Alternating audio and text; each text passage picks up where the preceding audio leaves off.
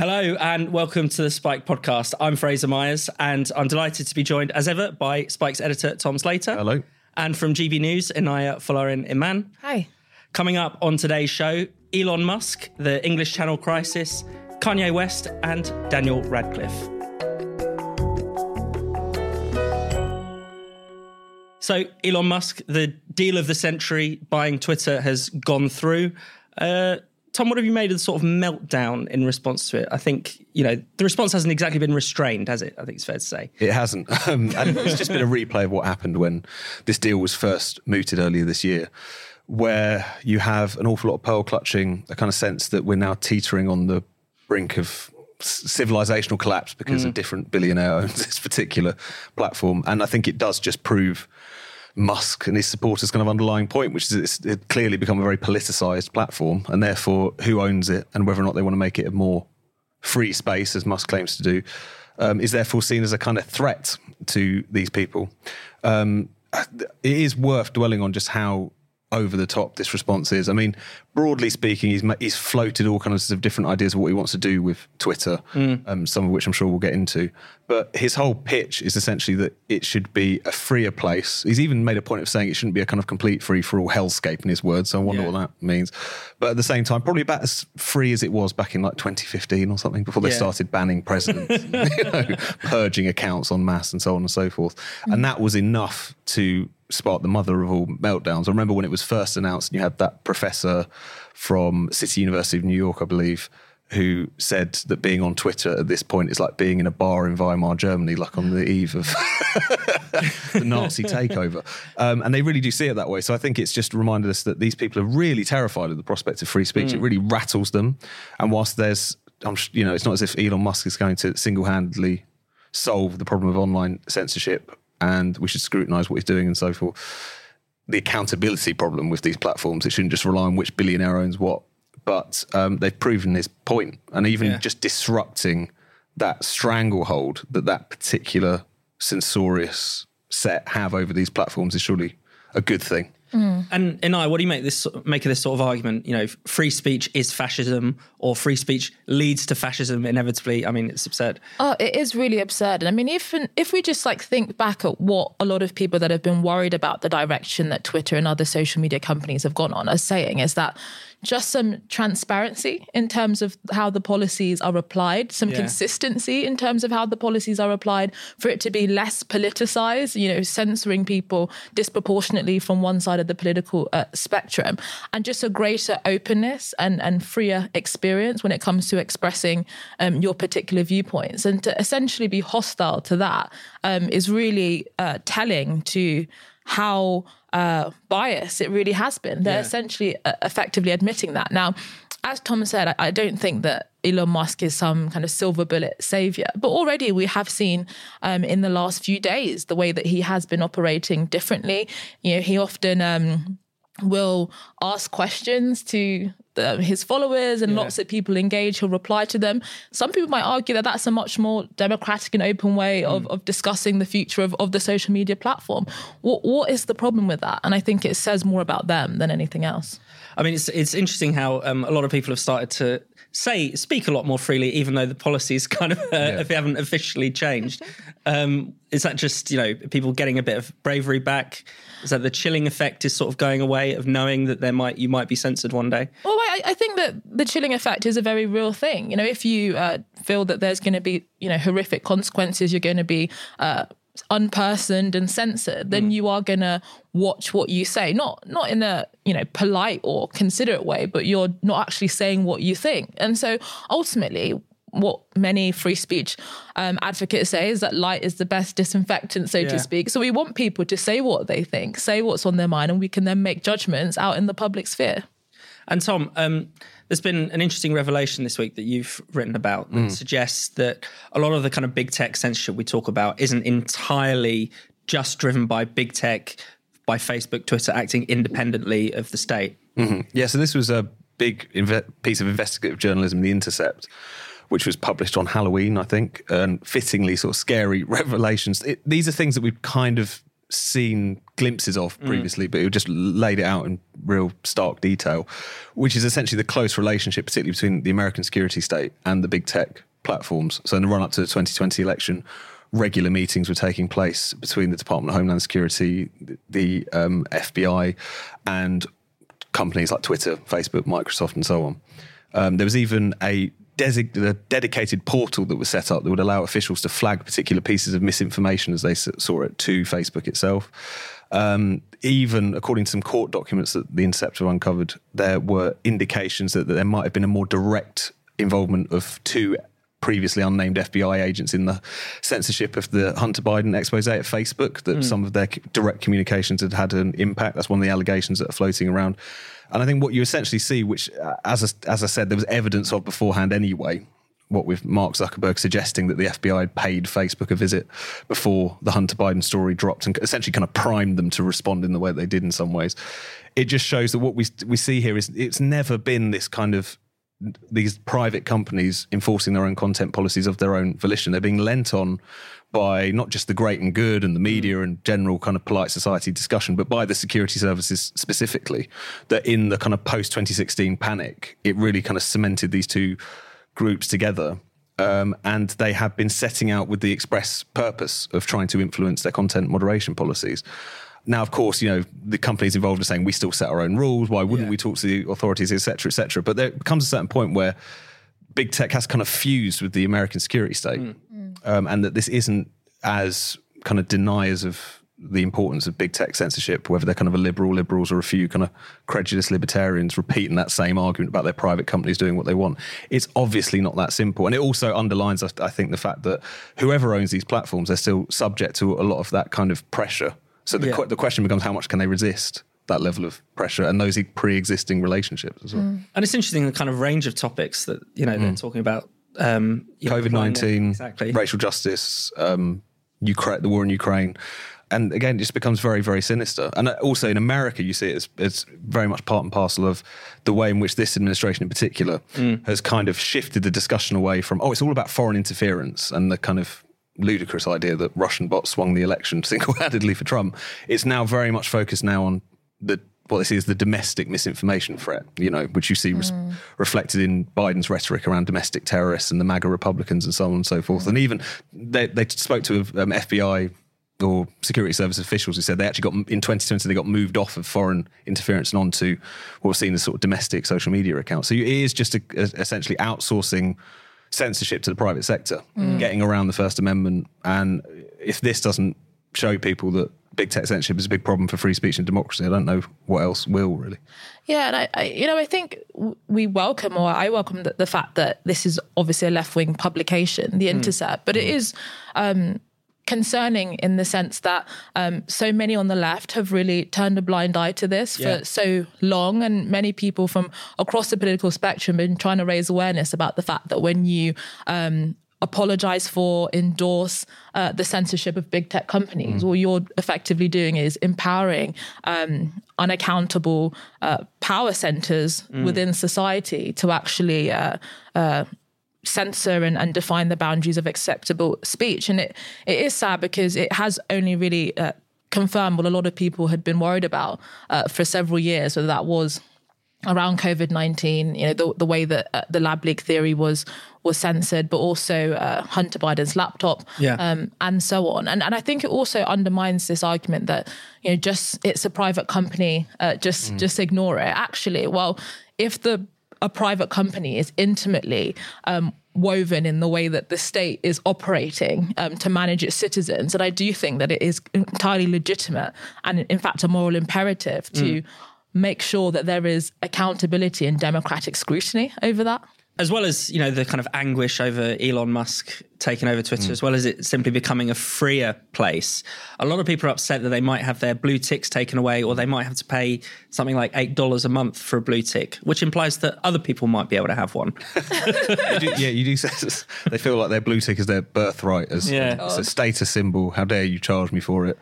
Um, some Was it Priyam Vadagopal said that that was the only thing standing between her and physical attacks? And yeah. things like this. Yeah. And you think... you lot completely lost the plot. One thing, you know, I don't know if it's a good idea or a bad idea. Yeah, I mean, yeah. obviously, at present, it does sort of just serve the role of being a bit of a status symbol. Also, just anecdotally, I do get the sense that in recent years, it's been quite difficult for certain types of journalists to get that designation, yeah. whereas for other people, it seems to be granted very quickly. But there one thing, to be it, some journalists on the right side of things that have only a few thousand followers, yeah. like two thousand followers, and they got that blue oh, tick. I, I do reason. notice that. I've seen a few journalists with like two hundred followers. They managed to get that blue tick. Very, very strange. But um, one thing I think it underlies, if nothing else, is that Twitter is such is that. even people who are kind of addicted to it and on it all the time and mm. spend their entire lives on it wouldn't pay for it when pushed, which tells us something, maybe. Yeah, I, I mean, I do think it seems to be a particularly strange idea. I mean, if if people started paying for it, I think it would mm. make them look a bit sad, to be honest. Actually, yeah. Like buying yourself, changing your name by deed poll to yeah. Lord, you know, or yeah, something. Just for exactly. The sake of... So I'm not sure it's a good um, idea from a business point of view, but I mean, the fact that people are, you know, up in arms because they love this way to differentiate themselves yeah. from, you know, the ignorant masses. It's just, again, very revealing. Well, let's turn to the U K, and people are up in arms here, as they always are, um, particularly about Suella Braverman mm. this week.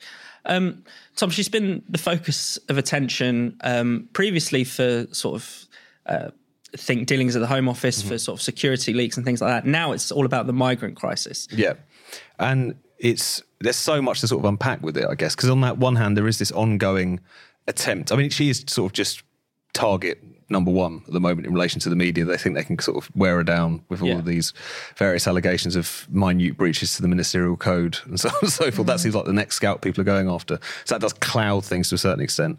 But I think she also has become... the sort of centre of just the whole kind of migration debate, full stop, um, in a way that has been quite revealing mm. in a lot of ways. So obviously she, when she got up in Parliament to um, respond to the genuine crisis on the South Coast um, in relation to these um, processing centres overflowing, you know, more than double capacity, the numbers hitting forty thousand already this year, which um, is a huge rise. Over That's just, just people coming over on the small boats. Exactly, mm. just over the over the past couple of years, making an incredibly dangerous journey, if nothing else.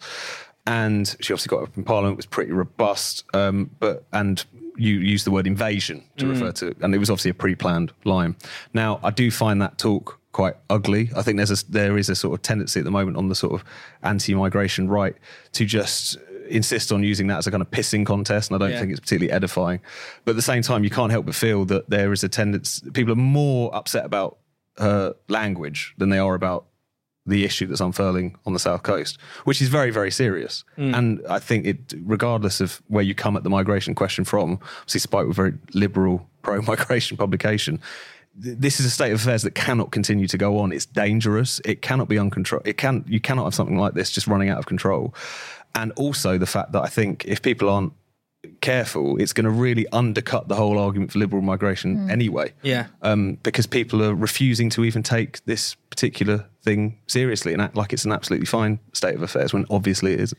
Yeah, Inaya, what do you make of that? The way that it's it's not really taken seriously as a crisis, or it's only, a, you know, if it's a crisis, it's just because the Tories are evil and they hate mm. migrants or something like that.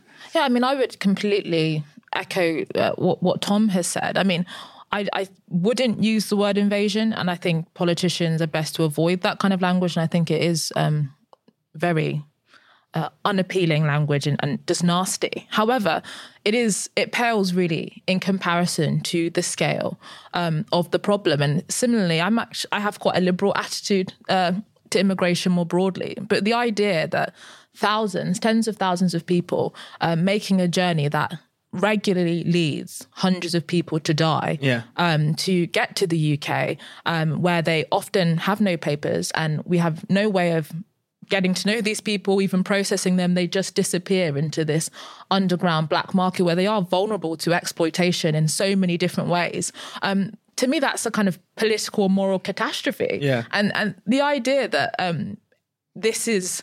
something that we should not take seriously and systematically try and deal with, I think really does just reveal the shallowness and the hollowness mm. of the political class. And consistently, you know, polls in this country reveal that a lot of people think that this is a really serious issue, want it to be dealt with, but there's just such a contemptuous attitude mm. to anyone that tries to um, raise it as an issue. And this then ends up, as you said, just breeding a context for, I think, more polarized opinions on it, where yeah. people would then want harsher, stronger, more stringent measures because they don't feel like any kind of reasonable discussion can be had on the issue. I think um, a reasonable discussion is exactly what we're not having, not because there's so much bad faith as well. Yeah. Mm. I mean, one of I, th- I think one of the actually moments that will have cut through of a lot of people if they did hear any of Suella Braverman's um, performance in House of Commons, where she talks about, you know, the British public know what's going on. You know, they know that, for instance, all the people coming over are not refugees by current sort of definitions, if mm. you like. Um, that to suggest, as has been revealed recently by border force officials, that something like one to two percent of the Albanian male population of age twenty mm. to forty have come over. Um, not a war-torn country. You know, yeah. it's applying to get into the European Union. People see this, and there's an element of just people feel like they're being taken for fools, really. And I think if you want to make an argument for liberal migration, if you want to make an argument for a more generous asylum policy, even safe and legal routes, et cetera, it needs to be premised on taking the public seriously, winning an argument, and also having actual control over your border. You can't have a border policy if you, if you, if your border is not controlled, whether exactly. you want to be restrictionist or liberal or whatever. And I think it's just creating a dreadful situation in which not only does the debate become much more stifled, but also you end up kind of undercutting your own side by trying to take people for fools, trying to just kind of make moralistic arguments that don't actually reflect the reality of what's going on. And in the process of that, not getting to grips with a situation which you cannot allow to continue. You know, this is just mm. something which people have a right to know. People have a right to have input on the policies that their nation, you know, pursue in relation to immigration. You know, a country should be able to democratically decide who they want to to join them and so on and so forth. Mm. Um, but at the same time, there's also people want to know who these people are. It can't just be uncontrolled. Yeah. And that's something which um, it seems to have gone by the wayside amidst all the kind of virtue signalling. Yeah, and just quickly, no one's saying that, you know, thirty-five-year-old Albanian men can't ever come yeah. to the country. Yeah, yeah, yeah. It's just, you know, this particular... They're all wrong-uns. And exactly. Sort of stuff, it's yeah. just this particular route, yeah. um, which is a security threat, you know, a threat to, um, you know, sovereignty mm. and, and just basic kind of border controls within society is a problem. Yeah. And can we not at least agree on that basic, yeah. that basic argument? And it does just seem to be a sort of labour supply line for mm. criminal gangs. I mean, that was yeah. one of the um, mm. remarks that came out. I mean, it's hard to question the efficacy of it, given that there's no sort of data produced or whatever, but um, border force officials suggesting that about half of them kind of show up, Um, claim asylum, then disappear, often go to work in the sort of black market, et cetera, for about six year, six months to a year, and then yeah. go back to Albania. This is not people coming here to start a life, to start afresh, to join yeah. British society. It's something different. Mm. And therefore, that obviously needs to be addressed. Mm. And it just feels like that de- that honest debate that we need is further away than ever at this point. I really hope that uh, Rishi Sunak doesn't just, you know, back mm. down. Um, 'cause I think one of the issues that Um, other people that have tried to deal with this issue is that they haven't necessarily got the support they need yeah. um, from the Prime Minister. So that will be, if a, a U-turn happens, I think that that will only strengthen um, a more restrictionist argument ultimately. Now let's talk about Kanye West. For about four weeks now, he's been almost constantly sort of spewing these anti-Semitic comments on on basically any medium that will have him. Tom, what have you made of it? Because there's the there's there's sort of two sides to this. There's mm. the the horror of what he says, and then there's the actually quite horrible response to sort of cancel him and shut him down. No, exactly. Um, and you find yourself in a tricky situation whenever you have a kind of instance of cancel culture, which isn't about someone being taken out of context or things mm. dredged up or, you know, people saying something that actually most people find entirely acceptable, but great and good of decide. This is not a case like that. You yeah. know, as you say, the things that he's been saying, that tweet about how he wants to go DEFCON three on the Jews, and basically, he essentially seems to be convinced that uh, music record executives um, that inform the media that essentially the, the Jews have been out to get him in one way, mm. shape or form. It, he seems to have kind of also pickled himself in uh, sort of black nationalist American rhetoric, which um, can often be quite anti-Semitic. Mm. Um, it seems to be a fair amount of that in what he's saying as well. Also, it's just uh, in a very Kanye West sort of fashion, is is very strange, specific. Now, obviously, it's worth saying this man is, um, even though he denies it, um, is quite seriously mentally ill. I think that's quite, yeah. you know, or at least seems to be going for a tricky time with his mental health at the very he, least. He claims it's a Jewish doctor who diagnosed him with that, and exactly. therefore it can't be trusted. To try and bring him down. Um, So that's worth noting, I suppose. But uh, you can't get away from the fact that what he's been saying has been deeply anti-Semitic. I think the problem is is that um, this belief that you can challenge hatred with censorship mm. and unpersoning. Obviously, he's been kicked off of, or at least suspended from the major social media platforms. Uh, he's, all of his various deals have been denied to him. His deal with Adidas, which was big for both him and for the company. Um, there's even calls for, you know, to take his music off of streaming services, and yeah. I think Madame Tussauds have taken his oh, yeah, taken his waxwork out because that'll solve the problem. Yeah. And obviously no one has a God-given right to lucrative deals and so on. But at the same time, it's just clear that people really think this is the way that you deal with a problem like this. Yeah. That mm-hmm. it is just by censorship, shunning, uh, not really having the argument yeah. um, that you deal with these kind of hatreds. And it's clearly done nothing to um, make Kanye West change his mind. Um, any of the people who might be looking at him thinking he's got a point are going to feel kind of vindicated, really. Mm. This, if you're genuinely of the view that the powerful Jews run everything, and they're, then surely an instance like this will show they are the one group that you really can't criticise, can you? And especially given the fact that, you know, um, anti-Semitism is really um, entrenched in conspiracy theory as well, yeah. historically and today. So you really feed those tendencies via censorship. Censorship is a really good way of making nutcases and bigots feel like they're onto something. Mm. And I think it's just the worst means possible of trying to, this kind of new form of censorship we have is still very ineffective against the world's oldest hatred in that sense. Yeah, no, I mean, that is always just now the default response to any kind of hatred these days. It's just censor, cancel, shut down. Yeah. It never works, does it? Yeah, and I mean, it obviously, you know, the comments that he made were... yeah, deeply objectionable. But the the kind of arbitrary way in which uh, certain, uh, the kind of reaction seems to me to be quite strange. I mean, he's been uh, essentially deteriorating for quite a few years now, yeah. um, saying all sorts of things. And actually, um, a lot of the people that are now demanding for his censorship, you know, were almost baiting him for quite a long time, you know, wanting him to say crazy things in interviews and things like that. Um, and so I think it is quite sad that he he has is now just, um, you know, this figure that is almost just... pariah figure. Exactly, this pariah figure. Um, and as has been said, censorship doesn't work. You know, he he hasn't changed. He's probably now more isolated and paranoid mm. um, than before. And I think that that is a really um, unfortunate uh, downfall, really. Let's move on to talk about Daniel Radcliffe. Um, Tom, is this the most ungrateful little shit in... Um... Yeah, well, this he's... so, uh, as, as everyone will know, or uh, maybe they don't, uh, don't follow these things as closely as I feel compelled to, but um, the Potter kids, the, uh, yeah. they're not kids anymore, but the, the stars of the Harry Potter films, in recent years have made their feelings known about J K. Rowling's views on transgender issues, by which I mean they've basically joined the pylon mm. against her mm. quite publicly, um, really collaborated in that fiction that she is some sort of hate monger and whatever. And Daniel Radcliffe gave an interview to IndieWire in uh, this week, in which um, he said it was uh, he thought it was quite very important that, the stand that he personally had taken against J K. Rowling. And I think it's just, first of all, it's just the pomposity of that position is quite yeah. funny. I mean, you, you would have thought that he was, you know, facing down the cops at Selma or something. And what he did was he joined a pylon against a woman who he personally owes a lot to, and also someone who the worst she's, the most she's ever said about the gender issue is that biological sex exists, and it's probably not a great idea to have male-bodied people in rape crisis centres. Yeah. That's essentially the extent yeah, exactly. of it. And yet acting as if she was some sort of hate-mongering bigot. But yeah, there is an element to you just you just think...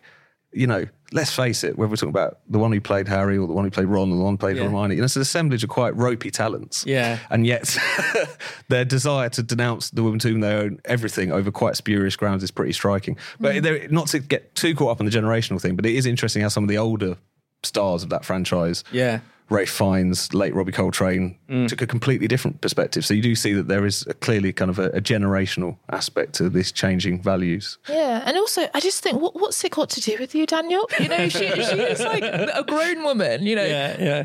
expressing her views on what mm. is a very live and real debate. The way that he really personalised it, that, you know, he's spoken to all these kids and he just felt that there was something he needed to say. Yeah. It's just so self-indulgent, mm. um, so self-centred. And as you said, she is um, really has never said anything that um, controversial. She's mm.